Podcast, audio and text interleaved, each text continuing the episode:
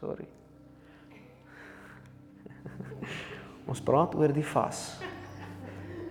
Op die 19de van die 9de maand 2021. Sorry julle wat nou luister, ons is ek is net 5 minute in. Anyway, die man het toe, ons is in Daniël 10 as jy wil saam lees. Die man het toe vir my, Daniël vir wie God liefhet, uh gesê: "Gee ag op wat ek vir jou gaan sê en staan regop. Ek is na jou toe gestuur." Toe dit vir my, toe hy dit vir my gesê, het ek bewend regop gestaan.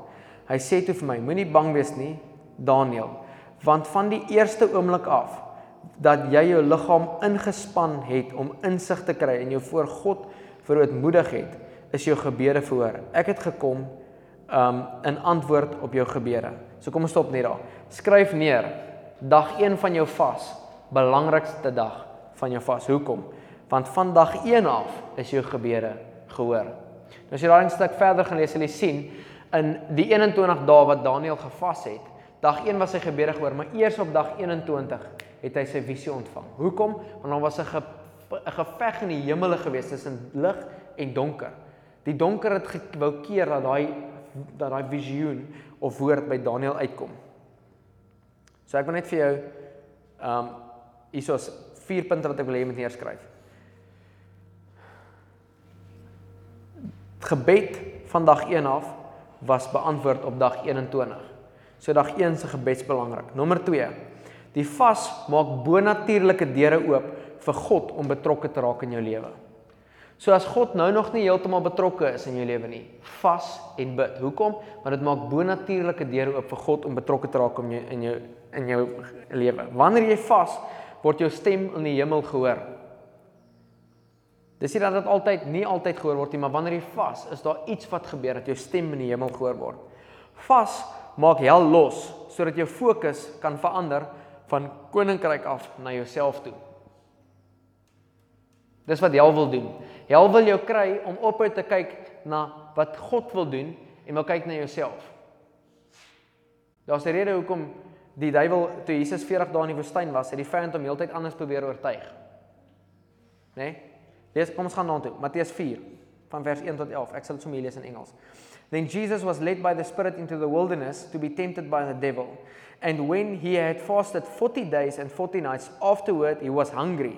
Now then, when the tempter came to him, he said, If you are the Son of God, command these stones to become bread. Sy vlees was honger. Wat doen die vyand? Hey, as jy die seun van God is, hier's klippe, maak dit brood. Eerstens, as Jesus sou ingee en daai brood geëet het, sou hy onmiddellik dood gegaan het. Weet jy hoekom? Want na 40 dae en 40 nagte is jou kolon so gekrimp dat jy se enige stysel in daai oomblik moes ingaan. Eet. So jou liggaam het nie kon hanteer sou dood gegaan het. Ek weet van 'n ou wat 21 dag watervas gedoen het, gebreek het met aartappelslaai op slag dood is. Hæ? Huh? So kom ek sê, die vas is baie voordelig, maar hy's baie gevaarlik. Jy vas nie net nie. Um but he answered and said, Jesus terugbeklei het. It is written, a man shall not live by bread alone, but by every word that proceeds from the mouth of God. Then the devil took him up into the holy city, set him on the pinnacle of the temple, and said to him, If you are the Son of God, throw yourself down, for it is written, He shall give His angels charge over you, and in their hands they shall bear you up, lest you dash your foot against a stone. Jesus said to him, It is written again, You shall not tempt the Lord your God. Again, the devil took him up on an exceedingly high mountain and showed him all the kingdoms of the world and their glory. And he said to him, All these things I will give you if you will not fall down and worship me. Or if you will fall down and worship me. Then Jesus said to him, Away with you, Satan, for it is written, You shall worship the Lord your God, and him only you shall serve. Then the devil left him, and behold, angels came and ministered to him. Eerstens, die vyand kom vat hom aan op sy vleeslike begeertes. Hy weet hy's honger. So wat bring hy voor hom? Kos. Tweedens, die vyand gaan vat hom aan op sy identiteit. As hy die seun van God is, En as God jou werklik liefhet, daar staan dan ook geskrywe hierdie. Gooi jouself hier af en kyk of 'n engel jou vang. Dan weet die Here, nou nou nou, dis hoe dit werk jy. Hy antwoord terug met skrif. Dan derdens, hy kom vang, hy kom bring voor hom al die rykdomme van die aarde. Jy sien nog heeltyd die die pelle van jou wat in dieselfde ouderdomsgroep is maar wat in hoër klas leef. En as hulle in die hoër klas leef, dan bring die vyand dit vir jou. Hoorie, as jy net hierdie en hierdie en hierdie doen, dan sal ek al hierdie goed vir jou gee. Min wetende dat ons in die hoogste klas leef as jy weergebore in gees vervuld is. Want by jou, by God, is daar niks tekort nie. Niks by God is tekort nie. Wat in die hel vandag is vol. Dink jy daar's 'n Chesterfield stand daarso waar jy huis kan koop? Daar in die hel as jy inkom. Steek jy sommer by een van die kole vir jou brand daar. Ha? Dink jy daar's 'n daar's 'n lekker Shabina in die hoek elders wat jy by ietsie kan gaan kry? Hier is daar soveel seks soveel soos wat jy kan kry, Daniel. Daar's niks. Daar's tande wat kners, vlamme wat brand, brand, wurms wat nooit ophou eet aan jou nie, 'n put wat nooit ophou val nie, vlamme wat nooit ophou brand nie. Dis wat in die hel is. Dis niks heel daar nie. In die hemel, wat is daar tekort? Niks. Strate van goud, mansions, eet kos wat jy nog nooit geproe het, klere wat jy nog nooit gesien het, reuke wat jy nog nooit geruik het, nie, geen angsie, geen depressie nie, geen kwaad nie, geen haat nie, geen onvergifnis, geen bitterheid nie, geen siekte nie, geen dood nie. Jy lag so. Ek het nou die dag 'n testimonie gehoor van 'n seun 21, hy het 'n middagslaapie gaan vang toe pop sy nek. Die volgende oomblik staan hy langs sy liggaam. Nê? Nee? Vat hy toe sê kom 'n engel verskyn aan hom. Sê vir hom, there's no judgment. Sê kom maar in die hemel nie. Toe die Here besef wie hy is, God het so 'n manier om jou te ontmoet waar jy is, nê. Hy sê toe lag hulle dat hy homself nie kan keer, hy sê maak so seer, nê. Die Here, dis net vreugde daar. Bybel sê Psalm 16:11 sê in die regterhand van God is die volheid van vreugde. Dis hoekom as jy en ek het al baie daar aangejaag, nê, maar as jy regtig in God is, nê, hoekom loop jy soos 'n suurtuur van die dorp rond? Jy vir ons hier, dis kwaad nie, nee, nee. Plaas lag 'n bietjie ou. Mense vra hoekom lag jy? Nee, heerlikheid, die Here is in my. So die vas gaan baie goed voor jou inbring wat jou gaan konfronteer tydens jou vas. Wat jy gaan moet uitsorteer, nê? Nee? Met die vas is daar ook baie belonings. Skryf neer, die vas bring belonings. Maar daar's 'n catch aan dit. Jy kan belonings nou hier kry tydens jou vas of jy kan belonings na die vas ontvang. OK? Wil jy hoor? Skrif sê Moreover, when you fast, do not be like hypocrites. Nommer 1. With a sad countenance, for they disfigure their faces that they may appear to men to be fasting. Eerstens sê hy, hey, as jy vas, moenie 'n hipokrit wees en vir almal vertel jy vas nie. Moenie 'n hipokrit wees soos wat die fariseërs was en vir almal sê, "Hey, hoorie, sorry, ek kan nie eet nie want jy weet ek vas mos. Ek is nou al by dag 21." Wat? Jep, sonder water. Weet jy ek het nog niks eers nog eens geproe aan iets nie. Nooit. Weet jy wat sê die Bybel van dit? Hy sê, "Assuredly I say to you, they have their reward." Weet jy wat is sy reward? Iemand wat sê, "Wow, jy's awesome." Mooi vir jou. Ek sal dit nie kan doen nie en dan voel jy goed. Ja, nee, wat hy sal dit anyway nie kan doen nie, so gedink. En dan stap jy hier rond, baie braggerig. Waar die vas veronderstel is om jou nederig te maak. Nie hoogmoedig nie. Say but you when you fast anoint your head and wash your face so that you do not appear to men to be fasting but your father who is in the secret place and your father who sees in secret will reward you openly. So wanneer jy vas, sê jy die enigste plek waar ek voel jy veilig is om te praat oor vas is in jou in jou kring wat saam met jou vas. Né? Nee? Of mense wat verstaan. So by ons eh, span, die ministry span, as hulle inkom kan ons sê, "Hey, sorry, ek kan nie vanaand saam julle eet nie, ons vas bietjie." Great, waarvoor vas julle? Waarvoor kan ons saam bid? Né? Nee? Ons gaan nie, "Hey, en hoe lank nou al?" En wat? Nee, ja. Die partykeer is dit so. En mens voel jy wil dit kan sê. Dis hoe lank jy gegaan het. Hoekom? Want die mens is in trots gebore. Hy wil vir almal braggerig wees. Kyk hoe goed's ek, want ek vas nou al so lank. En dan jou reward wat jy kry dan, is maar net mense wat vir jou hande klap. Verder niks. Jy het dit eintlik vir jouself gedoen. Jy het vir jou gevas dat jy kan goed lyk voor mense. Hoor wat sê Franklin Jensen oor die vas. There are dimensions of our glorious Lord that will never be revealed to the casual, disinterested worshipper. There are walls of intercession that will never be scaled by dispassionate religious service. Eerstens, daar's plekke by God waar jy nooit kan ingaan as jy maar net jou godsdienstige worshipie doen nie. Twee liedjies in die oggend, drie liedjies in die aand, bid jou vinnige daarso in jou dagstukkie, drie goedjies en dan gaan jy maar aan nie. God soek 'n hart wat honger en dors na wat reg is. Sy hart wat sê ek posisioneer myself om U meer te ken as ooit tevore. Wat nie worry oor wat mense dink nie, is wanneer daai secret place is, daai wanneer jy die deur toemaak agter jou en niemand weet eers wat jy bid daar binne nie. Dis 'n geheime plekkie wat ek kan instap in my kamer en sê, "Hallo pa, hier's ek. Ek wil gesels." En ek kom sit en ek het vir hom 'n stoel en ek het vir my 'n stoel en hier sit ons. En ek kan met hom chat. Niemand anders weet nie. As jy hoor iemand kom verby, bly ek sommer stil. Hulle moenie hoor wat ek bid nie. En dan bid ek weer verder. Hoekom? Want dit wat in daai geheime plek is, daar waar hy my hoor, daar waar hy my sien, dis daar waar ons dinge uitsorteer. Okay? So hy sê, But when you take steps to break out of the ordinary and worship Him as He deserves, you will begin to see facets of His being you never knew existed. He'll begin to share secrets with you about Himself, His plans, and His desires for you. When you worship God as He deserved, He is magnified. Die vas, eerstens, is sodat jy nederig kan raak, nê? Nee? En sodat hy verheerlik kan word. Wanneer niemand sien nie is wanneer jy bid. Wanneer niemand sien nie, is wanneer jy worship.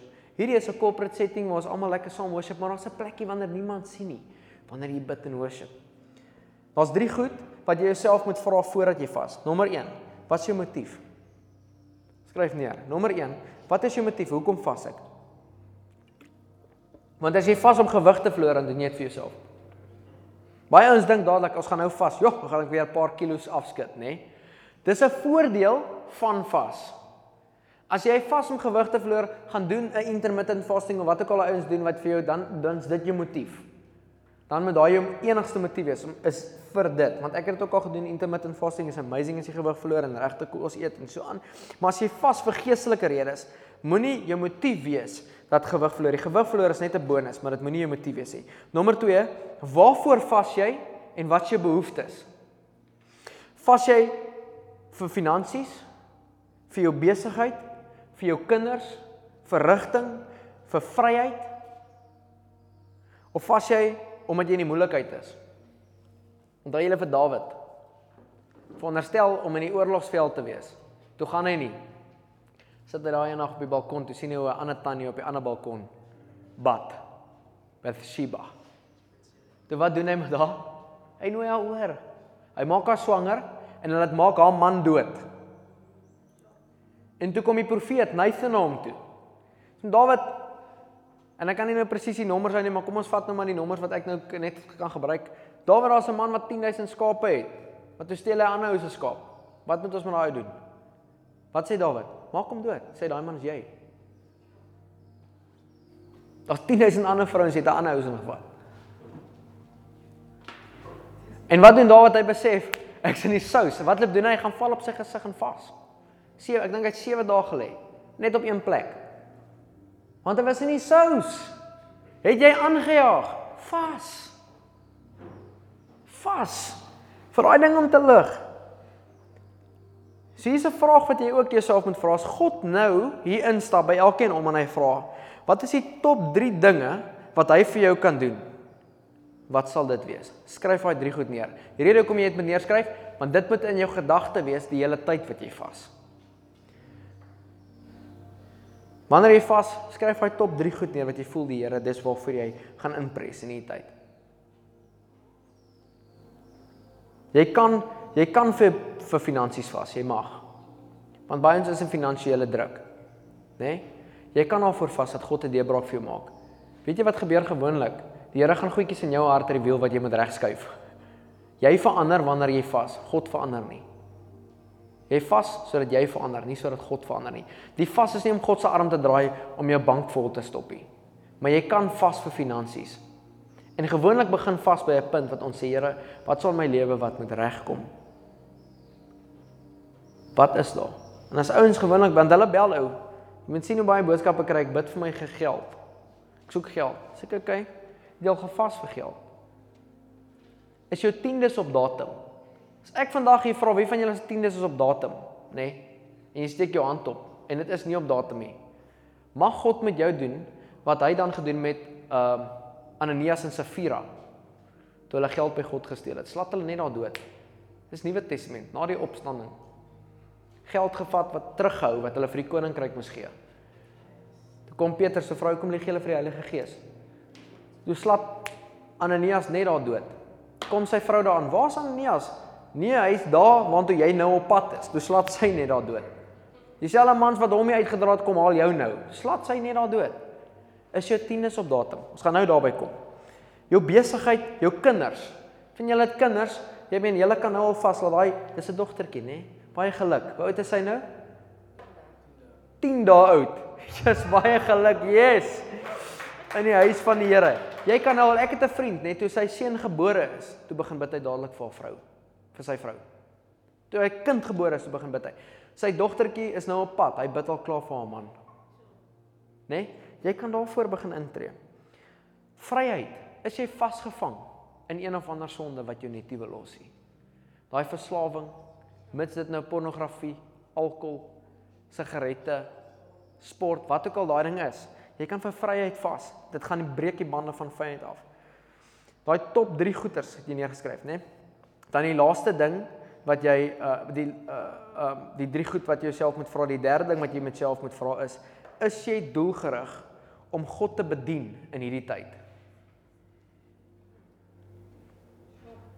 Blaai gou vir my Handelinge 13 vers 2 toe. Handelinge 13 vers 2. Handelinge 13 vers 2. Toe hulle op 'n keer bymekaar was om die Here te dien en om te vas, het die Heilige Gees gesê: "Sonder Barnabas en Saulus vir my af om die werk te doen waarvoor ek hulle opgeroep het." So wanneer jy vas, is jy doelgerig om God te bedien en om hom te dien in die vas. Om God te bedien is daai wanneer jy stil is, wanneer jy vir hom sê wie hy vir jou is. Here, U is die Alfa en die Omega. U is die begin, U is die einde. U is alles tussenin. U is die lelie van die dale. U is die soet môre soet uh soetroos van Saron. U is die blind môre ster. Here, U is my voorsiener. U is my um vertrooster. U is my geneesheer. U is my vriend. Dankie dat U my pa is. Dan noem jy hom alles wie hy is vir jou. Noem jy hom op. Dis hoe jy hom bedien. Weet jy hoekom? Want wanneer jy God bedien op boontoe, dan kom die salwing af onder toe. Wanneer jy when you um when you um is he serve nie When, when when you minister to the Lord, the anointing falls on you. Né? Nee? Jy bedien God. Is jy doelgerig om in hierdie tyd van vasgebed intieme tyd met God te spandeer om te aanbid vir wie hy is en nie vir wat jy net kan kry by hom nie. Want dis ultimately jou eerste punt. Matteus 6:33 sê wanneer jy die koninkryk van God eers soek, voeg hy alles by. OK? Ek wil ek wil net 'n idee gee van 'n van die Nuwe Testament wat ons sê, ek gaan nie in detail ingaan nie. Maar die Here het in Februarie vir my 'n besigheidsidee gegee om om deur te trek en ek het lank gebid oor dit, nê? Nee? En toe die besigheidsidee toe ons voel dis nou tyd vir daai besigheid. Ek het die Here gesoek van Februarie af oor dit want ek was nie seker moet ek of moet ek nie. Toe die besigheidsidee in my hart drop en ek sê vir my vrou, ons moet dit nou doen. Dit was ons is nou by Sondag. Dit was laasweek. Nie hierdie week wat dan verby is en voor. Dit sê ek my vrou ons gaan nou dit doen. Maandag toe stap ek hier in Appington in toe begin ek kry kwotasies vir hoeveel ek nodig het vir daai besigheidsidee, nê? Nee? Alles saam is 150 000 rand. Dinsdag toe doen ek aansoek by die bank vir 150 000 rand besigheidslening. Hulle keer hom sommer af oor die telefoon. Ek sê my vrou hoor jy het my besigheidsidee afgekeur. Dinsdag aand 9:00 bel 'n vrou my sê sy is 2 maande ongehoorsaam, sy soek my rekening om betaal sy 150 000 rand op my rekening. Wat doen jy met dit? Ja, as jy betaal iemand ge 150 000 in jou rekening net so poef. Sorry, ek was 2 maande terug ongehoorsaam. Die Here het al 4 keer met my oor jou gepraat en ek het 'n spaarrekening oopgemaak vir jou. Ha? Nie een keer het ek gekyk, daai behalwe daai een keer, ek moet dalk geld leen om hierdie ding te hardloop, nê? Nee? Maar kom Here en sê, hoorie, jy het my gesoek in hierdie ek voeg by. Soek God, nie wat jy kan kry by hom nie. Vir wie hy is. Here, U het met my gepraat, wat moet ek moet doen? Nê? Nee? So jy soek hom vir wie hy is, nie vir wat jy kan kry by hom nie. Is jy doelgerig om hom te bedien? Vas en gebed is 'n tyd wat ons die Here dien in gees en in waarheid. Ons bedien hom ook in gees en waarheid want God is gees. So dit gaan klink soos Here, ek wil U dien. Here, ek wil U prys. Here, ek wil U ken. Here, ek wil naby U wees. So in hierdie tyd is dit die tyd wanneer jy hom soek Hoe prys ek U volgens U woord? Hoe bedien ek U volgens U woord? Hoe ken ek U volgens U woord? Hoe is ek naby U volgens U woord? Want ek jou nou ding sê, die keer wanneer ek vas en bid, voel ek soos 'n pap snoek. Dit voel ek het nie krag nie. Dit voel nie die Here is naby my nie. Ek hoor nie sy stem nie. Dis net vir my persoonlik. Ek ek voel of of ek so ver van God af weg is dat ek nie eers kan dink dat hy my nou sal vat nie. Ek voel net soos 'n normale ek wil amper sê 'n normale mens wat nie weergebore is nie, wat maar net deur die lewe gaan 8 tot 5, waar gat jy deur, die kant toe daai kant toe en en dit voel of die Here by my is nie. Maar wanneer hy vasbreek binne in die week daarna, dan begin breek goed so oop vir my. Vir my troue voor ek getrou het, sê die Here vir my eendag vas 21 dae water. Ek dink, "Hé hey, jong, nee, dis nie die Here wat nou met my hier praat nie. Ek is Dit kan mos nie wees die Here. Nou tel ek 21 dae af nou sien ek as ek nou moet begin, dan breek ek die vas 'n week voor my troue op 'n ander pel se troue. So ek weet ek kan nie eens daai pel se troue kos lekker geniet nie en ek gaan hom met mooi breek dat ek op my troue ook ten minste lekker kan eet. En ek verstaan nie hoekom die Here wil sê ek moet vas nie, maar ek weet ek moet vas 21 dae. Daai 21 dae was 'n breeze. Ek het saam ander ons uitgeëet. Ek het vir ander mense kos gemaak. Jy weet mos hoe dit voel as jy in die oggend nie geëet het hier 10 uur voel jy, "Jesus, ek sal nou nog 'n snack eet." Ek het vir 21 dae soos dit gevoel. Nee, craving gehad nie, niks vir 21 dae net water, nê? Nee? Maar toe en ek vertel dit net vir julle om om 'n testament te breek. Toe ons trou, ons het vasgebreek kom die troue, toe ons op die vliegtyg klim, Johannesburg, toe hy daai tannie wat langs jou gesit het met die soet aan. Besigheidsvrou. Swart soet aan, wit hemp, naels is mooi, alles is reg en die hele tyd dink ek, Jesus, ek bly sien hierdie vrou ry bike man. Dit maak nie vir my sin nie. As ek na nou haar kyk, hierdie skraal tannie, mooi besigheidsvroutjie in mooi gedres, mooi swart skoentjies, als naels is netjies gedoen. Dis nie tattoos en soos wat jy nou sal dink 'n biker sou nou opeindig nie. Maar ek bly sien haar bike ry. Later sê kan ek nie meer hou nie. Ek vra later, hoor jy so, ry jy bike? Eers pluk sy haar voor na uit. Dis pink bikes en geel bikes en allerlei bikes, nê? En haar man en haar kind en almal, hulle ry CrossFit. Nie eers net lank pad hier soos in CrossFit championships, al daai goeders. En ek dink myself, "Dang, en ek het goed so gesien, hè, heeltyd." So, en ek weet ek is hy vas. Jy sien duideliker. Jy hoor duideliker. Né? Nee? Sagaria 7 vers 5 tot 6. Sê vir almal in die land en vir die priesters, julle vas en treur nou al 70 jaar lank in die 5de en 7de maand. Maar vas julle tot my eer en as julle eet en drink, doen julle dit vir julleself. God vra, as jy vas, vas jy vir my of vas jy vir jou? Vas jy tot my eer of vas jy vir jouself? Want vir 70 jaar in die 5de, hoe sê hy hierso, in die 5de en in die 7de maand vas julle. Vir 70 jaar al. Elke jaar, 5de en 7de maand vas julle. Vir wie? Vir my of vir julle? Jy moet in jou hart vasmaak vir wie vas jy? Vas jy vir die Here of vas jy vir iemand anders? Hier's 'n paar punte wat jy kan neerskryf. Vas verander nie vir God nie, dit verander jou. Vas versterk jou geestelike vermoë tot sy eer. Vas is soos 'n pyp. Kom ek verduidelik vir julle. Catherine Kuhlman het dit so verduidelik. Nie. Catherine Kuhlman, Benny Hinn, die ouens wat in crazy genesing geloop het. Catherine Kuhlman het in 'n saal ingestap. Dan sit daar 5000 mense. Dan roep sy op stoelnommers uit wat fout is met die ou wat op haar stoel sit. Dan kom hulle vorentoe en op pad vorentoe genees hy hulle op 'n streep dowe ore, bene groei terug, verlamdes loop, blindes sien. So, dan vra hulle vir haar, Catherine Kuhlman, what is the secret to the power that you walk in? En sy sê, prayer and fasting, my friend. Point sy met haar vingertjie so. Sy sê vas en gebed. Maar daai vrou het die suksesvolste dienste gehad. Dan gaan sy terug aan haar kamer. Hoor, is my battery pap. Bring gou my twee ander batterye asseblief. Sorry julle. Bring gou my twee ander batterye sy die suksesvolste dienste gehad, nê? Nee? Dan gaan sy na die tyd in die hotel waar sy bly. In die hotel waar sy bly, bly sy sê nou maar op die 17de vloer, nê? Nee? Dan kom al mense wat op die 3de en die 4de vloer bly die volgende dag en hulle in hulle kamers genees. Daai vrou. Dan kom hulle kom hulle kom siek hotel toe en gaan gesond daar uit. Dan sê hulle moet hulle vir Catherine by die agterdeur deur die kombuis deurslip, nê, nee, want anders die ouens wat in die diens was wil almal net aan haar vat, nê? Nee? Dan slip hulle haar deur die kombuis. Dan is die dan raak die ouens wat in die restaurant sit, se kos agterstallig as die manager by die kombuis instap, lê die helfte van die kombuis op die vloer, dan sê nie eens hande op hulle gelê nie. Die krag van God op daai vrou was so erg dat hulle omgeval het as sy deur die kombuis gestap het. Dan gaan sit sy in haar kamer, dan sê hulle trek sy haar skoentjie so uit. Sit sy langs haar bed en begin huil sy. Lord, was this enough for you? Hy weep sy. Here, was dit vir u genoeg vanaand? Het ek my beste vanaand gegee? Sy het nie daar gegaan en gaan eet soos wat ons vandag doen. Ooh, het julle gesien wat die Here weer vanaand gedoen het? En jy gesien toe ek my hande op daai ou lê, jy gesien daai sy het in haar kamer gaan sit. Lord, was this enough for you? Ben nie dieselfde gedoen? Lord, was this enough for you? En sy het gesê, vas is soos 'n pyp wat aan 'n tank gekoppel is, watertank gekoppel is. En daai pyp het vuil geraak oor die jare. So wanneer jy die kraan oopmaak, loop daar so 'n piepie straaltjie daaronder uit. Niks groot nie. Dan die die punt wat hierdie kant uitkom is 'n piepie straaltjie, maar die hoeveelheid water in die tank het nog nie verander nie. Steeds dieselfde hoeveelheid water. En daai tank water verteenwoordig die Heilige Gees. So meer jy kos deur jou nek druk, hoe meer verstop daai pyp. So wat by jou mond uitkom is 'n piepie straaltjie.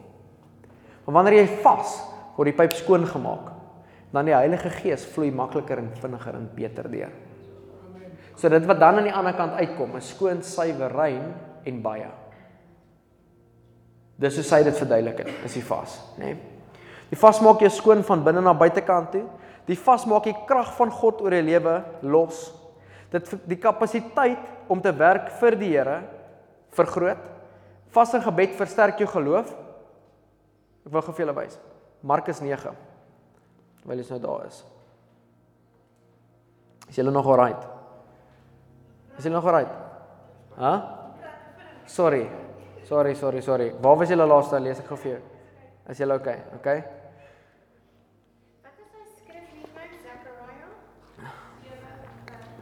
Ja, Sakaria 7 vers 5 tot 6. Gaan gou vir my na Markus 9 toe.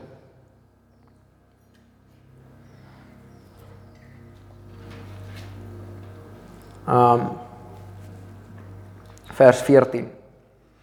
Toe hulle weer by die ander disippels um toe hulle weer by die ander disippels kom sien hulle groot menigte mense daar rondom. Dis net nadat Jesus op van die berg af gekom het. Um sien hulle menigte mense rondom hulle en skrifgeleerdes wat met hulle redeneer. Ek ken sulke ouens. Die hele menigte was verras toe hulle Jesus skielik sien en het nader gehardloop om hom te verwelkom. Hy het vir die skrifgeleerde gevra: "Waaroor redeneer julle met my disippels?" Een van die mense het hom geantwoord: "Meneer, ek het my seun na u toe gebring omdat hy van 'n gees besete was wat hom stom maak. Elke keer as die gees hom gryp, gooi hy hom op die grond neer. Dan kry hy skuim om die mond en hy kners op sy tande en sy spiere trek saam." Ek het u disippels gevra om die gees uit te dryf en hulle kon nie. Weet julle wat se gees is dit? Epilepsie, epilepsie. Né? Nee? Toe sê hy vir hulle: "Ongelowige geslag, hoe lank moet ek nog by julle wees? Hoe lank moet ek julle nog verdra? Kom, bring die seun hier na my toe." Hulle het die seun na hom toe gebring. Toe het die gees uh net toe die gees vir Jesus sien, het hy uit die seun het die seun geweldige syptrekkings laat kry. Hy het op die grond neergeslaan en rondgerol met skuim om die mond. Jesus het vir die pa gevra, "Imagine net hierso. Hier bring jy jou kind. Die gees sien Jesus. Daar val die kind op die grond rond, kry styfstekking, skuim op die mond en Jesus vra jou, "Hey, ou, hoe lank gebeur hierdie nou al?" Soos, "Hey my kind, help my kind." En Jesus stel dit uit. "Hey ou, hoe lank gebeur hierdie? Hoe lank is dit al dat dit oor hom kom?" Van kleins af antwoord hy en baie keer het die gees hom al in die vuur en water gegooi om hom dood te maak. As u tog miskien iets daaraan kan doen, kry ons jammer en help ons. As u iets kan doen, sê jy, antwoord Jesus. Vir die een wat glo, kan alles. Ek glo, roep die seun se pa duidelik uit. Help my in my ongeloof. Toe sê Jesus dat die menigte mense, toe Jesus sien dat die menigte mense aangestroom kom, het hy die onrein gees skerp aangespreek, jou stom en dowe gees ek gebied jou um gaan uit hom uit en moet nooit weer in hom invaar nie. Die gees het hom laat skreeu en 'n ewige stuiptrekking laat kry en uh toe uit hom uitgegaan. Dit het gelyk of die seun dood is, sodat baie mense gesê het hy is dood. Weereens, wanneer 'n ou 'n encounter met God het, wat gebeur? Jy lê daar op die grond, lyk of hy dood is. Nê, nee, soos 'n dooie. Jesus het hom egter aan die hand gevat en opgehelp en hy het opgestaan. Nadat Jesus huis toe gegaan het, Toe hulle alleen was, het sy disippels hom gevra: "Waarom kon ons die gees nie uitdryf nie?" Hy het vir hulle gesê: "Hierdie goed kan met niks anders as met gebed uitgedryf word nie." In die in die in dis in die Afrikaans 53. In die New King James sê this kind can come out by nothing but prayer and fasting. Dit kan nie uitkom deur vas en gebed anders as vas en gebed nie. Maar hier's twee goed wat nie kan uitkom anders as met vas en gebed nie. Nie net die gees nie. Jy sien, die duiwel like dit as jy heeltyd jou jou maagie vol kos stop. Want dan vloei nie 'n salwing soos wat daar moet vloei nie. Nommer 1. Nommer 2, die soort waarvan hy gepraat het, daar's ongeloof. Kom wys julle. Matteus 17 Selfe storie van vers 14 af. And when they had come out to the multitude, a man came to him, kneeling down at him, saying, Lord, have mercy on my son, for he is an epileptic and suffers severely, for he often falls into the fire and often into the water. So I brought him to your disciples, but they could not cure him. Then Jesus answered and said, O faithless and perverse generation, how long shall I be with you? How long shall I bear with you? Bring him here. And Jesus rebuked the demon, and it came out of him, and the child was cured from that very hour. Then the disciples came to Jesus privately and said, Why could we not cast it out? And Jesus said, Because of your unbelief. Because of your unbelief. For assuredly I say to you, if you have faith as a mustard seed, you will say to this mountain, Move from here to there, and it will move, and nothing will be impossible for you. Ongeloof word uitgedryf deur vas en gebed. En as die ongeloof uit is, dan vlug die duiwel soek as jy daar opdaag. Want dan kom jy met totale autoriteit en geloof dat God in jou groter as die oues wat in die wêreld is en dat die duiwel uit hom uit kan gaan. Ons het dit al gehad, ek het dit al gehad. Dat ek by plekke inkom manifesteer jy ou sommer, jy het nog niks eens gesê nie. Hier gelei sommer op jou. Dink jy wat gaan jou aan? Uit jou duiwel en dan gaan hy uit. Né? Nee? Ek het dit al in winkels gehad. Mense sê nee, hulle glo nie aan goed. Ek het al winkels in Appington duiwels uitgedryf van ou. Hulle manifesteer sommer. So vaste gebed versterk jou geloof. Dan vasbreek swak gewoontes en geestelike houvasse. Jy dalk 'n swak gewoonte om in die oggend op te staan, koppie koffie te maak en buite te gaan sit en rook en dan laat by die werk op te daag. Né? Nee? Vas breek 'n swak gewoonte. Hoekom? Want jy bring dit voor die Here die dag wanneer jy begin vas. Sê Here, ek het 'n swak gewoonte. Ek bring dit vir U en ek gaan nou vas en bid vir die ding. Plus op dag 14 in 'n vas begin jou gedagtepatrone bietjie swaai. Op dag 21, na 21 dag watervas, hoor wat ek jou sê. 21 dae watervas, besluit jy wat jy wil eet en nie wil eet nie. Ek het dit getraai, ek kon nou net nie mushrooms in my keel afkry nie. Ek hou nie van die feit dat 'n mushroom soos 'n uitveer kou nie. Né? Nee? Hy proe soos 'n uitveer vir my. Ek hou nie van dit nie, hè. Nou nog nie. Maar ek onthou toe ek hy vasbreek na 21 dae, nê. Nee, het het Nadia vir my um butternut sop gemaak sonder enige spices. Nee, jy het bietjie kruie bygegooi nê. Wat het jy bygegooi? Net bietjie herbs, maar nie sout of goed nie nê. Dit het geproe of 'n pot sout in daai ding omgeval het. My hele palet was heeltemal nuut oor. Jy jy kan as jy wil met purity begin, daai baba kos sê jy op vasbreek nê. Ek hou van baba, daai purity is my lekker. En um maar vasbreek swak gewoontes en geestelike hou vas. Hoekom? Want dit dit hernie jou gedagtepatrone. Dit begin jou gedagtepatrone verander. Dis wetens, wetenskaplik bewys dat iemand wat vas sy gedagtepatrone nou in die wêreld, ouens wat nie weergebore is nie, wat nie die Here dien nie, wat nie geesvervuld is nie, vas ook. New Agers vas ook. Né? Nee? Daar's 'n vrou se testimonie, sy het 40 dae gevas en 40 nagte water. New Age. Ken nie die Here nie, glo nie, niks nie, maar sy het gevoel sy wil vas. Toe ewe skielik kan sy nie verstaan sy kom in 'n winkel begin skel mense aan net randomly uit. Sy kan verstaan sy sê dan kos ek op skel mense uit. Hoekom? Want wanneer jy in 'n vas ingaan, is daar geveg in die hemele. Duiwels is los in daai tyd. Wat's jy nou? Wie van julle gaan in 'n vas ingaan nou toe ons gaan nou nader praat. Maar jy gaan nou sien, as jy in 'n vas ingaan, ewe skielik wil almal vir jou kos koop. Jy het nou net begin vas aan nooi hulle vir daai skaapskenkels wat hulle nooit maak nie, nooi hulle jou nou voor. Hier is daai pelle van jou wat nooit geld vir enigiets het nie. Hulle wil jou nou uitvat Red Ox toe vir ete vanaand. Nou. Jy gaan sien, jy gaan vir ouens begin sê bær daai geldjies vir volgende maand. Vat julle my weer uit. Want dis wat vas doen. Duiwel is los oor dit. En daai vrou gegaan, vas hy weer daar. Toe besef sy in die helfte, haar naam is eintlik 'n vloek oor haar lewe. Haar naam se betekenis was hoe haar hele lewe tot dan toe is. Toe gaan sy binnelandse sake toe en gaan verander haar naam na iets wat goed beteken. Toe draai haar hele lewe. Sy ken nie die Here nie. Dis hoekom Spreuke 18 sê lewe en dood is in die mag van jou tong. So nou beteken jou naam sê ongeluksvoël.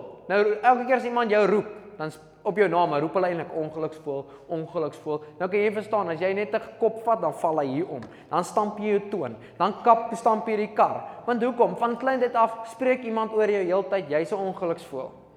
My geestelike pa het altyd gesê gaan nie dokter toe na die spreekkamer toe nie. Daar's 'n rede hoekom hulle die spreekkamer genoem is. Hulle spreek goed oor jou wat hier so is.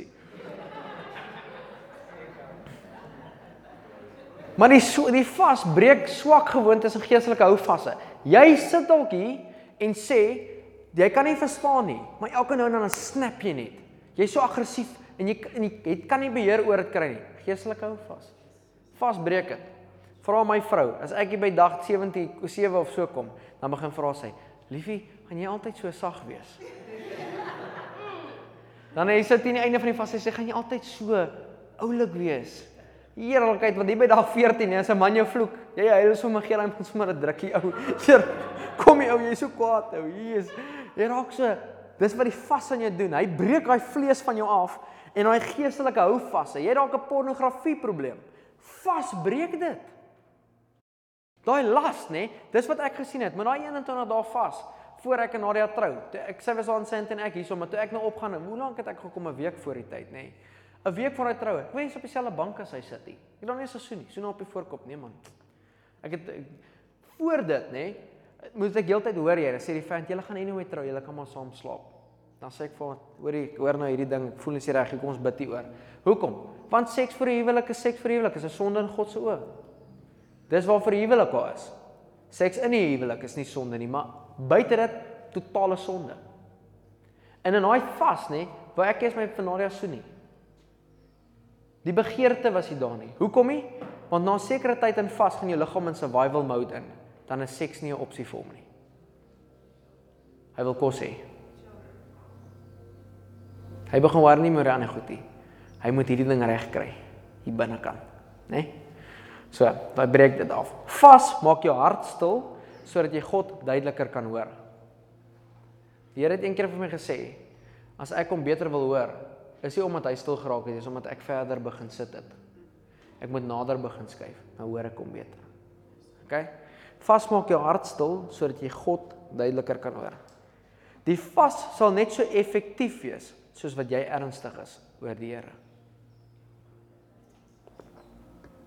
Skryf waar neer want dit het ek gister gehoor by die Here. Ek het hom ge-highlight en geonderstreep hier op my. Die vas sal net so effektief wees soos wat jy ernstig is oor die Here. Jesus moet jou fokus die hele vas wees. Hoor gou Matteus 5 vers 6. Geseend is die wat honger en dors na wat reg is, want hulle sal versadig word. Ons het nou net gelees daar, jy lewe nie net op brood en water nie, maar op elke woord uit God se mond uit. Dan sê geseend is die wat honger en dors na wat reg is, want hulle sal versadig word. Met ander woorde, die vas sal net so effektief wees soos wat jy ernstig is oor wat reg is, oor die dinge van die Here. Filippense 3 vers 18 tot 19. Ek het dikwels vir julle gesê en tot my verdriet moet ek dit nou weer herhaal. Daar is baie wat as vyande van die kruis van Christus lewe. Die verderf is hulle einde. Die maag is hulle God. Bianca het nou so gaan. Jep. Paulus sê ek het jy het al gesê, maar tot my verdriet moet ek dit nou weer doen. Daar's baie van julle wat as vyande van die kruis is. Hoekom? Want die maag is julle God en hulle skande is hulle trots. Hulle is aardsgesind. Fokus net op goed hier onder. Jou maag is jou God. Het jy al daai sê ding gehoor? Jogg, my oë is nou bietjie te groot vir my maag gewees vandag. Hoekom? Jou maag het jou God geraak. As jy stres, wat doen jy? Party ons eet. Dis waar hulle versadig word in plaas van ek honger en dors na God sodat hy my kan versadig, né? Nee? Jou jou God. Eva het ons uit die tuin uit geëet. Dink so daaraan. Gaan gou, Genesis 3:9. Ek gee dit vir jou wys. Hierdie week het die Here vir my die ding gewys weer. Vers 9. Ah sorry, sorry, 3 vers 6. Sorry. So when the woman saw that the tree was good for food, that it was pleasant to the eyes, and that the tree was desirable to make one wise, she took of its fruit and ate, and also gave to her husband with her, and he ate. Then the eyes of both of them were opened, and they knew that they were naked, and they sewed fig leaves together and made themselves covering. Sy het gesien dat die boom se vrug goed lyk. The lust of the eyes. Die Bybel sê daar's drie goed wat jou weghou van God af. The lust of the eyes, the lust of the flesh and the pride of life. Nou kykie, ek en Nadia was op ons honeymoon gewees daar in Mauritius. Dan in die oggende was Nadia, sy was baie frustreerd met my want 7:00 in die oggend is ek aangetrek. Ek het nie tyd vir vry nie. Ek weet ek was op die honeymoon. Sy sê ek vir kan nie nou vry in die oggend nie want daai buffet tafel maak 10:00 toe.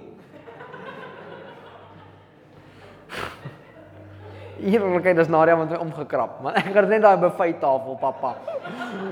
Hier is ek het 21 dae gevas tot voor die troue. Nou is ek in honeymoon, nou is daar buffet daar. Net daai buffet tafel. Ek ek gaan nie vir jou jokkie nie. As jy inkom stap seker van uh, daar waar hy hout eindig tot so in daai hoek toe is 'n tafel waar ouens braai, nê? Nee? En dan is hier so 'n tafeltjie wat so staan met al die flavours yoghurt op wat jy wil hê.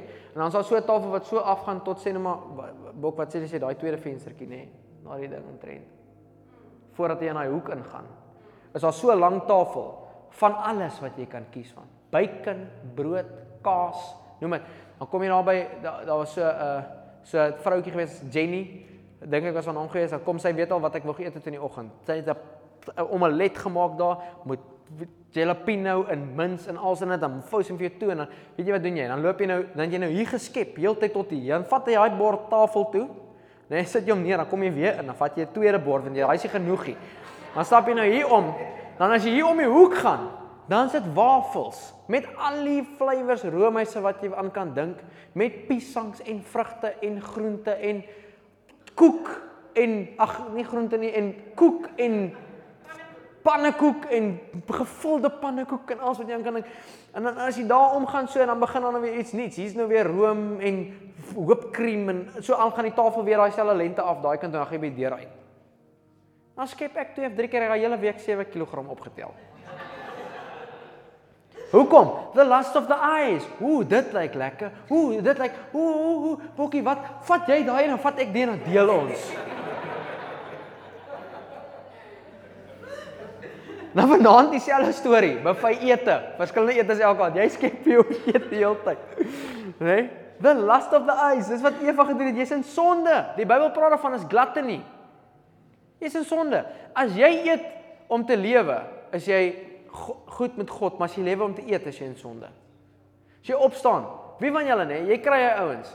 Hy eet nou breakfast, hy bak in die wasbak sit en dink hy, wat eet ons vanaand? Ha? Dan kry hy aanhou hier 12 uur, is hy so kwaad vir die wêreld. Wat gaan jy aan? Ek het tog eers breakfast gehad vandag, jy man. Kyk hoe laat is hierdie dag alweer. Hy dink net aan kos, hy het nog nooit gaan bid nie. Hy het nog nooit by God gaan eet nie. Nê? So Eva het ons uit die tuin uit geëet. Hoe kyk jy na kos wanneer jy verbystap? Kyk jy dat jy moet eet om te lewe of lewe jy om te eet? Nou ek sê nie ons fout om 'n goeie feesmaal te hê nie. Bybel was feesmale gewees, nê? Maar vir jouself persoonlik, as jy gaan skep vir 'n tweede keer, skep jy omdat jy weet jy moet skep of skep jy net agter die lekker tand? Is dit die oog wat na dit kyk? Party mense eet as hulle stres in plaas van bid wanneer hulle met stres. Esegiel 16:49, nê? Nee, ek wil gefeel lees. Sodom en Gomorra was ook nie net seksuele sonde nie. God het nie daai plek net verwoes omdat dit seksuele sonde was nie. Esegiel 16 vers 49. Nou, my kry met gou hier so Esegiel 16. Esegiel is jy so? Ezekiel 16:49. Look, this was the iniquity of your sister Sodom. She and her daughter had pride, fullness of food and abundance of idleness. Neither did she strengthen the hand of the poor and the needy. What did it say? Look, this was the iniquity. Hierdie was die sonde van jou suster Sodom. She had her daughter and pride, fullness of food, te veel geëet, abundance of idleness. Neither did she strengthen the hand of the poor and the needy. Sy het nie gegee nie. Weet jy hoekom is die dooie see die dooie see? Want daar kom net heeltyd in, daar gaan nooit iets uit nie. Jy moet kan gee vir jou om om lewe te lewendig te bly. Jy moet 'n give, giver kan wees, nê? So Sodom en Gomorra was nie net seksuele sonde nie. God het hulle gas gegee omdat hulle te veel eet ook. En dan moet hulle nie na die armes kyk nie. Genesis 1:27 sê die woord jy moet die aarde se rykdom gebruik in diens van God en mense. Dis hoe dit werk, in diens van God en met mense. Genesis 1:27. Okay. Ek moet kry met gou in Engels. 127. So God created man in his own image and in the image of God he created him male and female. Hoekom het ek hom 127 gaan sit? Sorry, 26. Then God said, Let us make man in our image according to our likeness. Let them have dominion over the fish and sea, over the birds of the air, and of the cattle, and over the earth, and over every creeping thing that creeps on the earth. So God created man in his own image. In the image of God, he created him, um, male and female. 28. Then God blessed them, and God said to them, Be fruitful and multiply, fill the earth, subdue it, have dominion over the fish and over the sea, over the birds of the air, over every living thing. And then um, God said, See, I have given you every herb that yields seed, which is on the face of the earth, and every tree who, uh, whose fruit yields seed. To you it shall be for food. Also to every beast of, be, beast of the earth, to every bird of the air, and to everything that creeps in the earth, which there is life. I have given every green herb for food, and it was so. Then God said, uh, God saw everything that He made, and indeed it was very good, so that uh, so the evening and the morning were the sixth day. Maar God het dit vir die mens gegee in diens van God en van mense. Die kos als op aarde, herbs and every good thing. Hoe gebruik jy kos? So as jy meer as genoeg kos het, is dit net vir jou huisgesin of sorg jy vir ander? Is hier en hier praat ek met myself. Want jy gee net elke nou en dan gee ons vir iemand iets, maar gee jy gereeld? Maak jy punt om te sê vir een huisgesin gaan ek dalk een keer 'n maand 'n brood en 'n melk gee. Dis wat ek kan gee uit my huis uit. Blaai gou vir my Hebreërs 12 vers 15 toe.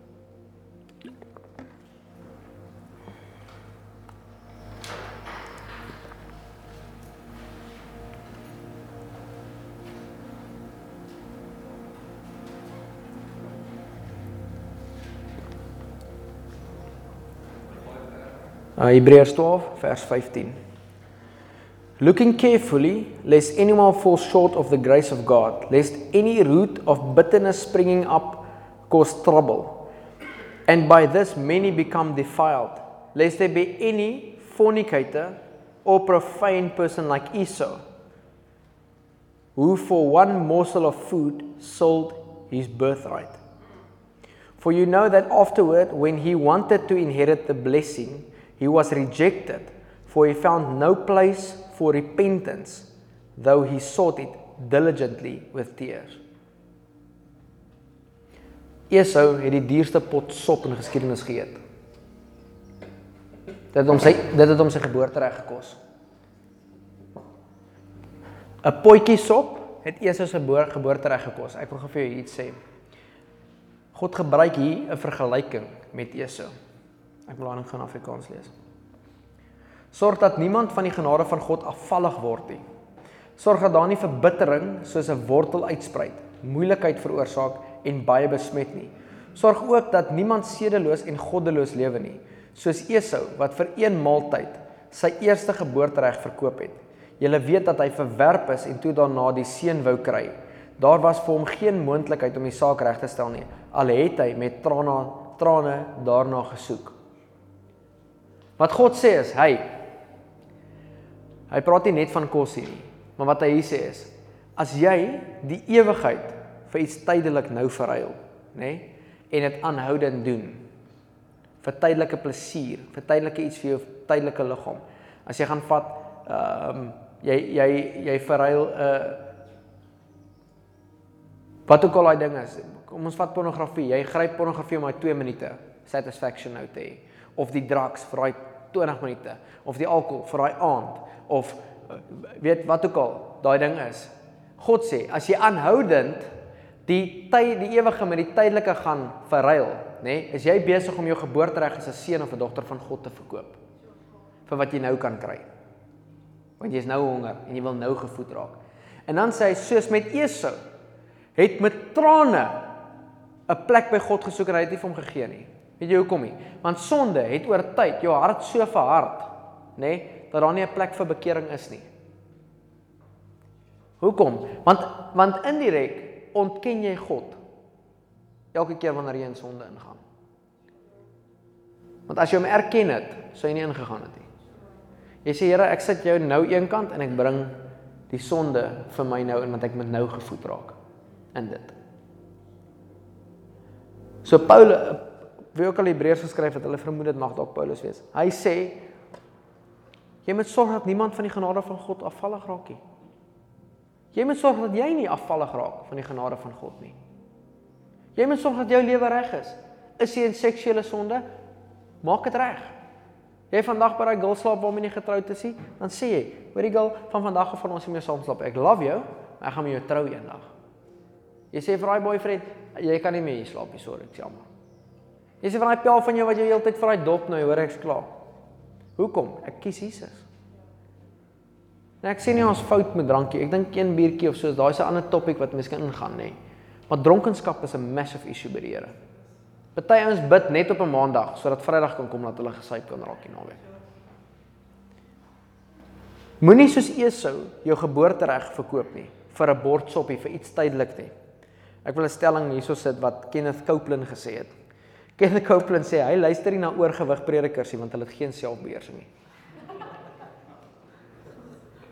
Dis hard. Jy het geen selfbeheersing, jy kan jouself verkeer. Jy stop daai nekkie van jou dik met elke oomblik wat jy kry, druk jy kos in. Hierdie winter was nie goed vir my nie. Jesus, ek het geëet hierdie winter, nê. Die Here sal my vergewe. Wanneer jy vas, bring jy jou vlees onder beheer. Skryf dit neer. Wanneer jy vas, bring jy jou vlees onder beheer. Daar's sewe tipe vaste in die Bybel. Vas nommer 1 is die Ester vas. So hierso wil jy neerskryf want jy wil gaan bid en vra vir die Here wat se vas moet jy doen. Ek voel regtig Here roep ons in 'n tyd van vasgebed in. Die Ester vas is 3 dae droog. Niks water nie, niks kos nie. 3 dae. So met ander woorde 24 uur, maar met 3. OK? Ek het dit een keer gedoen. Toe breek ek my vas met ys. Toe eet ek ys. Ek kon nie meer nie, nê? 3 Ester vas is 3 dae. Jy kan in Ester 4 gaan lees. En daai vas is om guns by God te kry in 'n tyd van nood. Dis hoekom sy gevas het. Is om guns by God te kry. Die ander vas is 'n Daniël vas. Hy's 21 dae. Dit kan jy in Daniël 10 gaan lees. Sy funksie: gesondheid, rigting, fokus, wysheid. Wanneer jy in hom ingaan en jy praat met die Here in gebed en die Here praat met jou, skryf jou visies neer. Habakuk 2 vers 2 sê met jou visies op neerskryf en God sal dit laat gebeur. Né? Nee? Derde vas is 'n selfondersoekende vas. Wanneer jy selfondersoek doen, hy's een dag. Jy kan dit gaan lees in Levitikus 23:27 en in Jeremia 23 vers 27 en in Jeremia 36 vers 6. In daai vas vra jy die vrae soos is ek waar ek moet wees geestelik? Het ek die Here lief soos wat ek hom moet lief hê? Het ek nog 'n begeerte om God te dien en te aanbid? Dis 'n vas wat jy jouself ondersoek. Is jy waar jy moet wees? Dis net 'n dagvas. In Rigters 20, nê? Nee, rig God Israeliete op teen 'n storm, ag teen 'n stam van Benjamin om te gaan beklei. Benjamin het pervers geraak. Ek het ek lees net wat ek hier geskryf het. Benjamin het pervers geraak. Jy kan dit in Rigters 20 gaan lees, Judges pervers geraak en God was gereed om hulle te oordeel. Die eerste keer wat hulle uitgegaan het, het 22000 van hulle eie mense afgesterf. God rig die Israeliete op om teen die stam van Benjamin te gaan beklei, dan gaan 22000 Israeliete dood op die eerste fight. Tweede fight gaan uit gaan 18000 dood. Toe eers kom hulle in sak en as voor God in vas. Né? Nee? Eers nadat ek gaan gaan lees Rigters 20 vers 26. En toe nadat hulle gevas het en gebid het, het hulle eers 'n oorwinning geloop. So die les wat jy uit moet leer is, moenie in 'n oorlog ingaan of in 'n fight ingaan voor jy nie vas en bid het nie. Vas en bid. Voordat jy in daai hofsaak moet ingaan, vas en bid. Voordat jy daai man met jou geld skuld gaan aanvra, aanpraat, vas en bid. Vas en bid. Geestelike oorlog, vas en bid. En dan die laaste vas is om te kan vas. Nee, die sesde vas is om te kan vas vir ander mense. 1 Konings 21 van vers 27 tot 29 kan jy gelees. Ahab was 'n goddelose koning. 'n Profeet het vir hom gesê dat honde sy bloed sal oplek. Toe kom die vrees van God op hom. Toe begin hy vas. God het hom gehoor en die oordeel het gelig van hom af. Jy kan verander vas sodat God hulle genadig sal wees en hulle genoeg tyd sal gee om tot inkeer te kom. Veral as dit mense is wat weet wat goed en sleg is en die twee van mekaar kan skei. So jy kan vir iemand anders wat jy weet vandag weet wat die waarheid is, nê? Nee, kan jy intree, vas en bid en vir hulle intree. Een Konings 21 vers 27 tot 29. Sorry dat ek so vinnig is. Jy kan dit gaan lees daar. So jy kan vir ander ouens intree. Daai persoon wat jy weet nog nie die Here ken nie, maar wat hom moet ken, kan jy vas en bid vir. Weet jy, dit vat 'n een soorte tipe liefde om te besluit dat jy gaan ophou eet vir 'n paar dae sodat iemand anders gered kan raak. Daai wys iets vir God se hart. Is dat jy iemand so liefhet dat jy sal ophou eet sodat hulle gered kan raak. Dis amazing as mense dit doen. Die laaste vas is jy kan vas vir genesing. Gou vir my na Jesaja 58 toe. Ons gaan vers 6 tot 9 lees. Jesaja 58.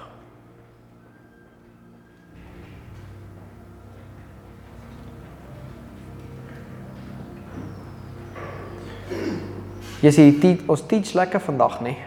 Lekker teaching. Is lekker. Is jy nog alright? Okay, awesome. Wil julle so 'n bietjie opstaan? Net so 'n bietjie opstaan. Hulle sê jy kan net so baie inneem so wat jou boude kan verdra.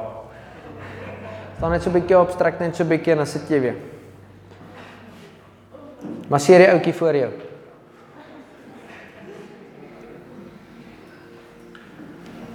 OK. Jesaja 58 vers 6. Hier sê God: "Is die is die vas wat ek wil hê, nie dit nie." Dubbelpunt.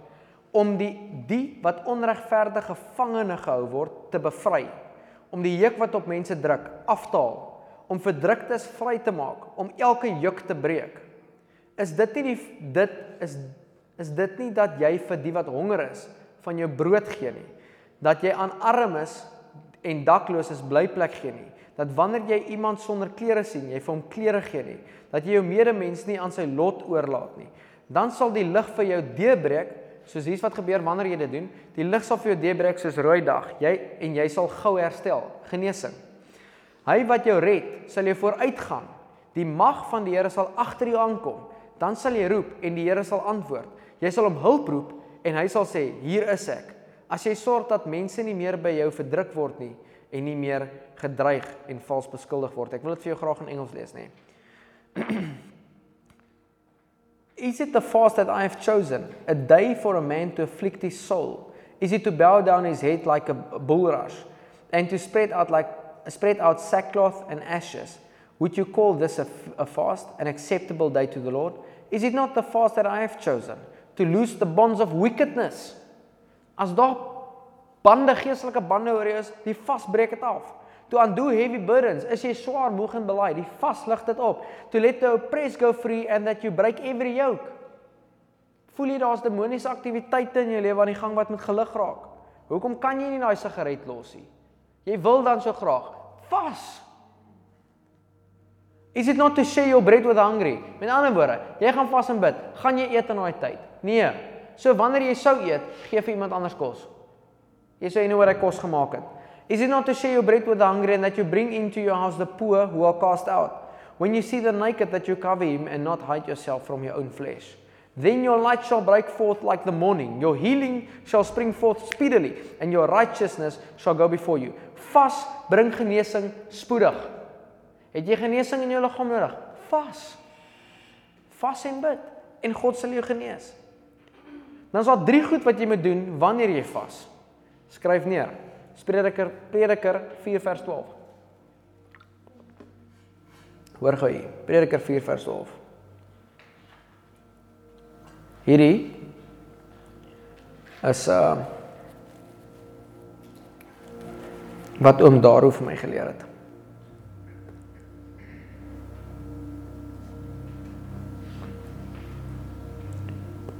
Though one may be overpowered by another, two can withstand and a threefold cord is not quickly broken. Né? Nee? 'n Driedubbele band kan nie maklik gebreek raak nie. Daar's drie goed in vas wat hierdie ding eenhou. Nommer 1, jy moet saai. As jy vas moet jy gee vir die wat nie het nie. Saai, Galasiërs 6 vers 7. God laat nie met hom spot nie. Net wat jy saai, sal jy so wat saai jy? In jou tyd van vaste gebed en nie net daai tyd nie, maar in jou lewe. As jy nie hou van die oes wat in jou lewe opkom nie, moet jy jou saad verander. Jy moet leer om te saai. Kry jou tiendes op datum. Maak reg met God. Geef hom wat syne is. Né? Nee? Jy moet saai. En baie ouens sê, "Maar hulle het nie saad om te gee nie." Hier's vir jou 'n realiteit. Skryf neer. God sal nie van jou vra wat jy nie het nie. God sal nie van jou vra wat jy nie het nie. Blaai gou vir my Lukas 6:38.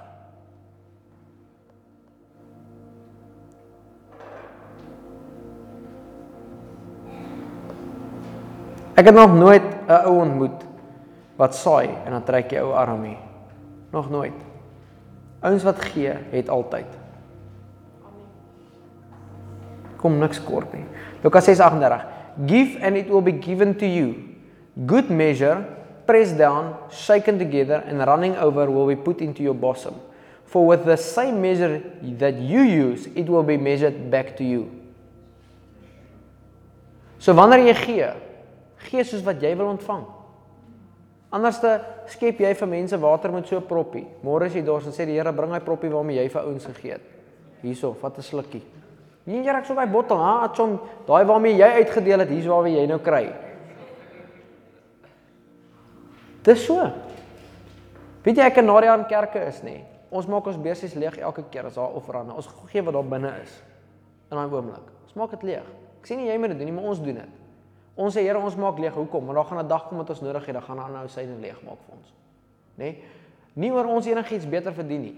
En nie omdat ons net gee om te kan ontvang nie, maar omdat God so sê, gee met 'n goeie maatstaf. Wat hy sê, hy bra, gee soos wat jy wil ontvang.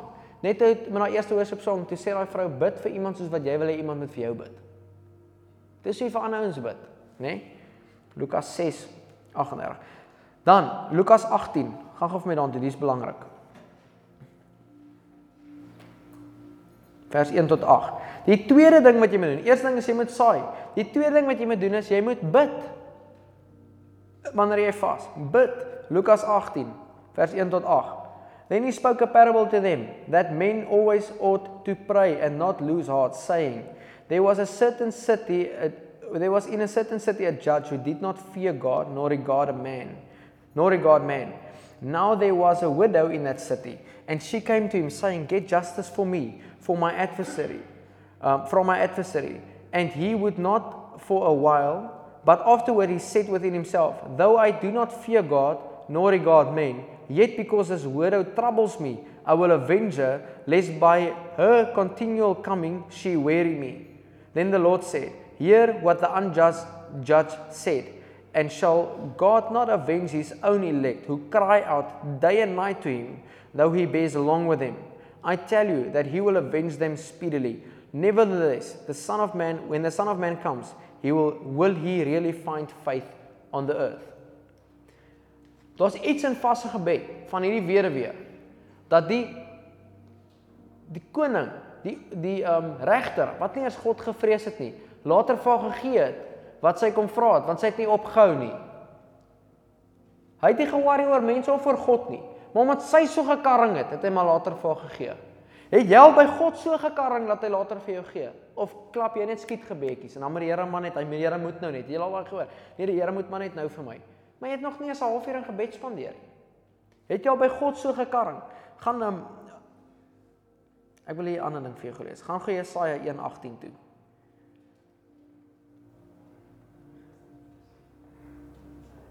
Jesaja 1 vers 18. Come now, sê die Here. Come now, let us reason together. Come now, let us reason together, says the Lord. Though your sins are like scarlet, they shall be white as snow. Though they are red like crimson, they shall be as wool. God gaan jou skoon was. Maar hier sê eers ding, hy kom, kom ons negotiate. Het jy al 'n vaste gebed met God genegotiate? Hy nooi jou in. Kom ons negotiate. Let us reason together, sê hy. Is nie let me reason with you nie. Let us reason together. Het jy al met God genegotiate wat in jou lewe aangaan? Het jy al met hom genegotiate waar jy voel hy moet dalk intervene? Het jy al met hom genegotiate oor wat jy moet verander sodat hy kan intervene? Of klap jy net skietgebedjies die hele tyd? Dan die derde ding wat dinge vorentoe vat, is om te vas en om 'n lewe 'n gevaste lewe te leef. Want om 'n gevaste lewe te leef is om te sê, ek het net nodig om een bakkie pap in die oggend te eet en in die middag ietsie kleins eet in die aand soos wat jy gaan. Hier sit die dietitians, hulle sal vir julle sê hoe werk dit, nê. Nee. Dat jy nie groot porsies eet op 'n slaggie, maar klein porsies aanhoudend. Want daai drie goedjies saam is wat die krag van God oor jou lewe losmaak. Om te gee, om te bid en om te vas. Daai drie goed maak die krag van God oor jou lewe los. Dis amper klaar. Vas vir krag en autoriteit is die laaste vas. Hy's 40 dae net water. Toe Jesus in die woestyn was, 40 dae en 40 nagte gevas het, water, het hy uitgekom vol van die Heilige Gees en vol van krag. So as jy krag en autoriteit wil hê, vas jy 40 dae net water. Nou ek het daai ding al getry. Langs het ek gegaan het ons 35 dae. Toe sê die Here vir my as ek nie nou gaan breek nie, gaan ek doodgaan. Toe stap ek daar by Nadia in die kamer in en toe ek die deur oopmaak, toe draai sy om toe sê sy vir die Here het nou vir jou gesê moet jou vasbreek nie. Toe sê ek ja. Toe gaan ek. Vas en autoriteit. Ek wil vir jou 'n testimonie vertel. Blaai so lank na Jesaja 44 vers 22 toe.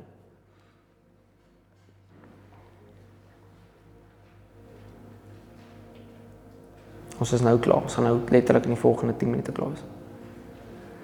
44 vers 20. I blotted out like a thick cloud your transgressions and like a cloud your sins. Return to me for I have redeemed you. Daar's 'n wolk oor jou van sonde wat Satan oor jou hou, 'n wolk van sonde. God sê ek gaan daai wolk wegvat. Né? Nee? Jesaja 44 vers 22.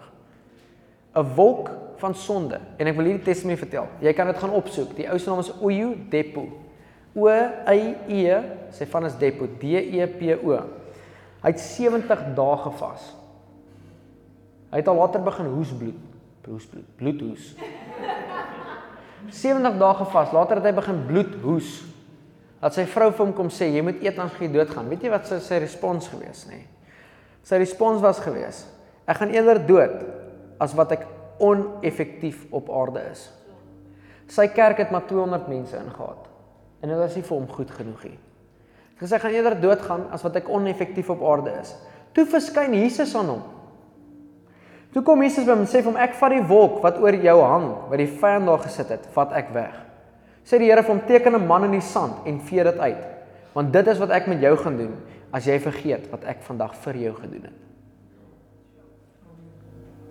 Hæ? Huh?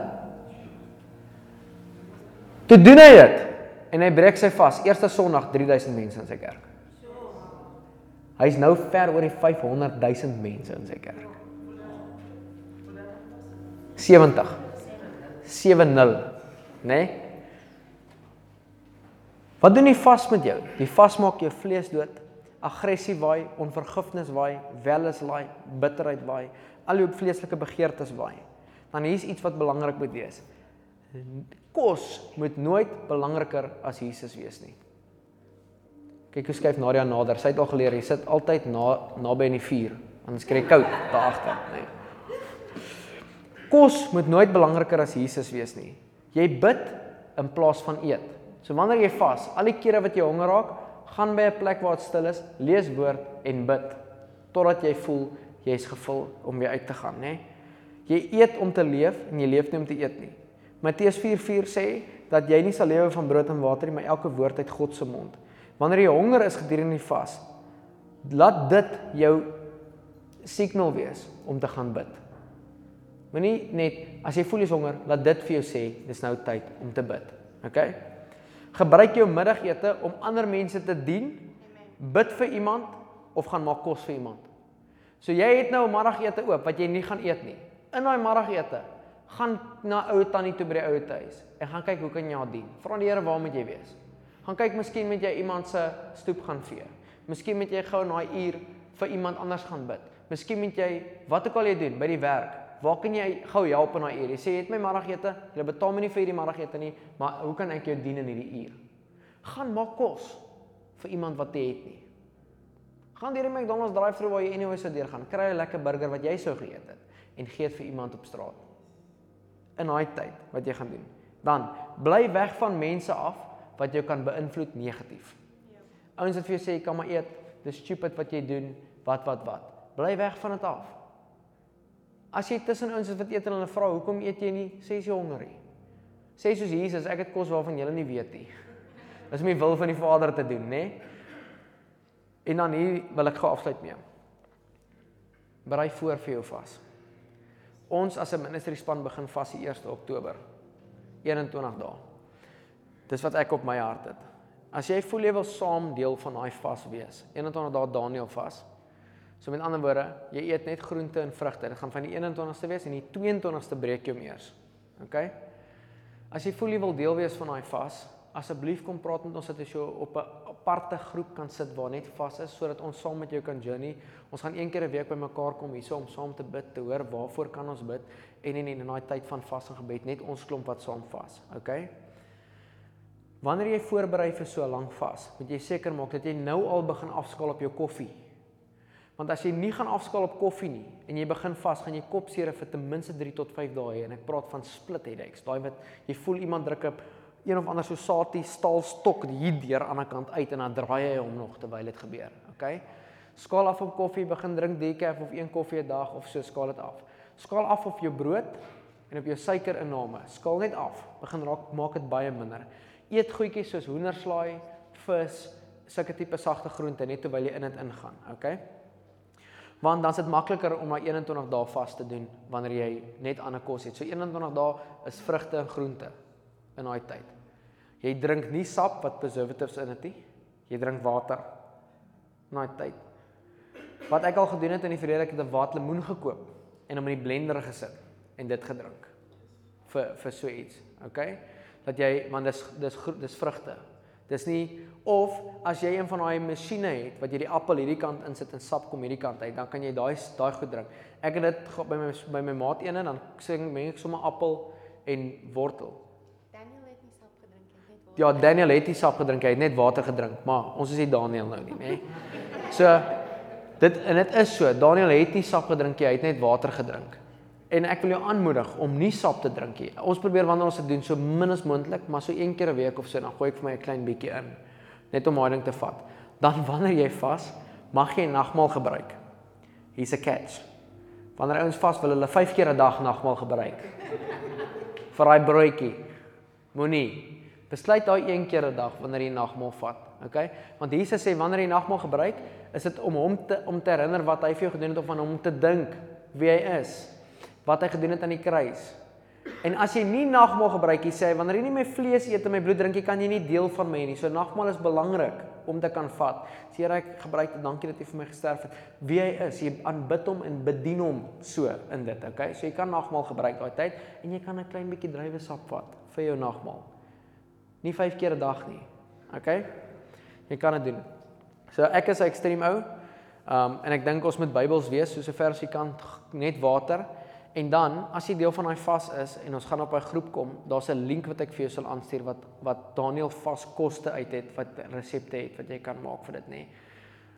Dit is nie iets wat ek sal encourage om te doen deur net die blote feit dat jy bly net by groente en en vrugte, maar daar is 'n paar nice goedjies wat jy as jy nou wil voel jy wil fancy wees. Dit proe nie so lekker nie want is dis unpleasant food. Verstaan, jy kan nie heuning gebruik nie want heuning kom van 'n dier af. Jy mag nie diereprodukte gebruik nie. So heuning en melk en al daai goeds uit. Koffie is uit, tee is uit. Jy sê nou vir my is herbs, daar's kafeïne in, dis uit. Drink die tee in daai tyd hier. Water. OK? Dan wanneer jy jou vas breek, en dis hoekom ek wil hê ons moet op een groep wees dat ons saam hierdeur kan gaan. Jy breek gewoonlik jou vas een dag vir elke 3 ag vir elke 4 dae wat jy gevas het. Met ander woorde, vir 'n 21 dag vas gaan jy omtrent 6 dae na die tyd nog in 'n breek wees. So vir 6 dae gaan jy nog sap drink, sop eet, baie sagte gekookte groente eet en vrugte. Dis wat jy gaan doen vir daai 6 dae na die tyd. OK? As jy gaan kies om 'n vas te vat wat net water is, al doen jy 21 dae sê maar net water of enige extended vas langer as 3 dae net water.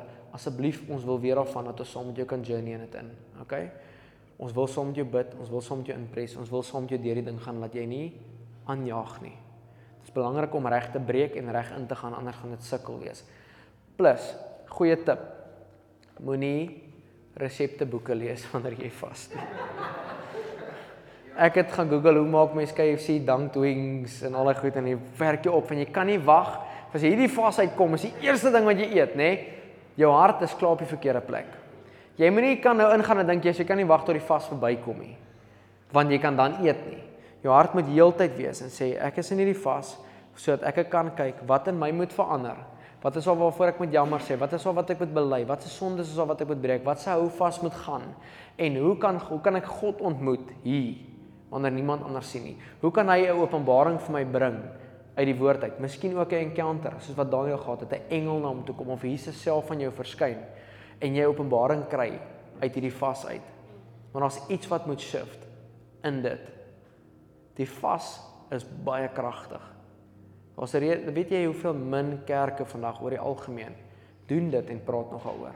Dit is baie min en is so Bybels. Hierdie jaar het ek nog nie een keer gevas nie laas jaar.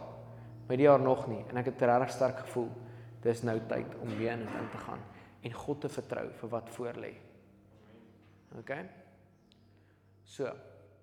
Ek gaan nog gou vra dat ons ons oë toe maak. Daar's twee goedjies wat ek wil wil ek opvra. Die eerste, maak julle oë gou toe.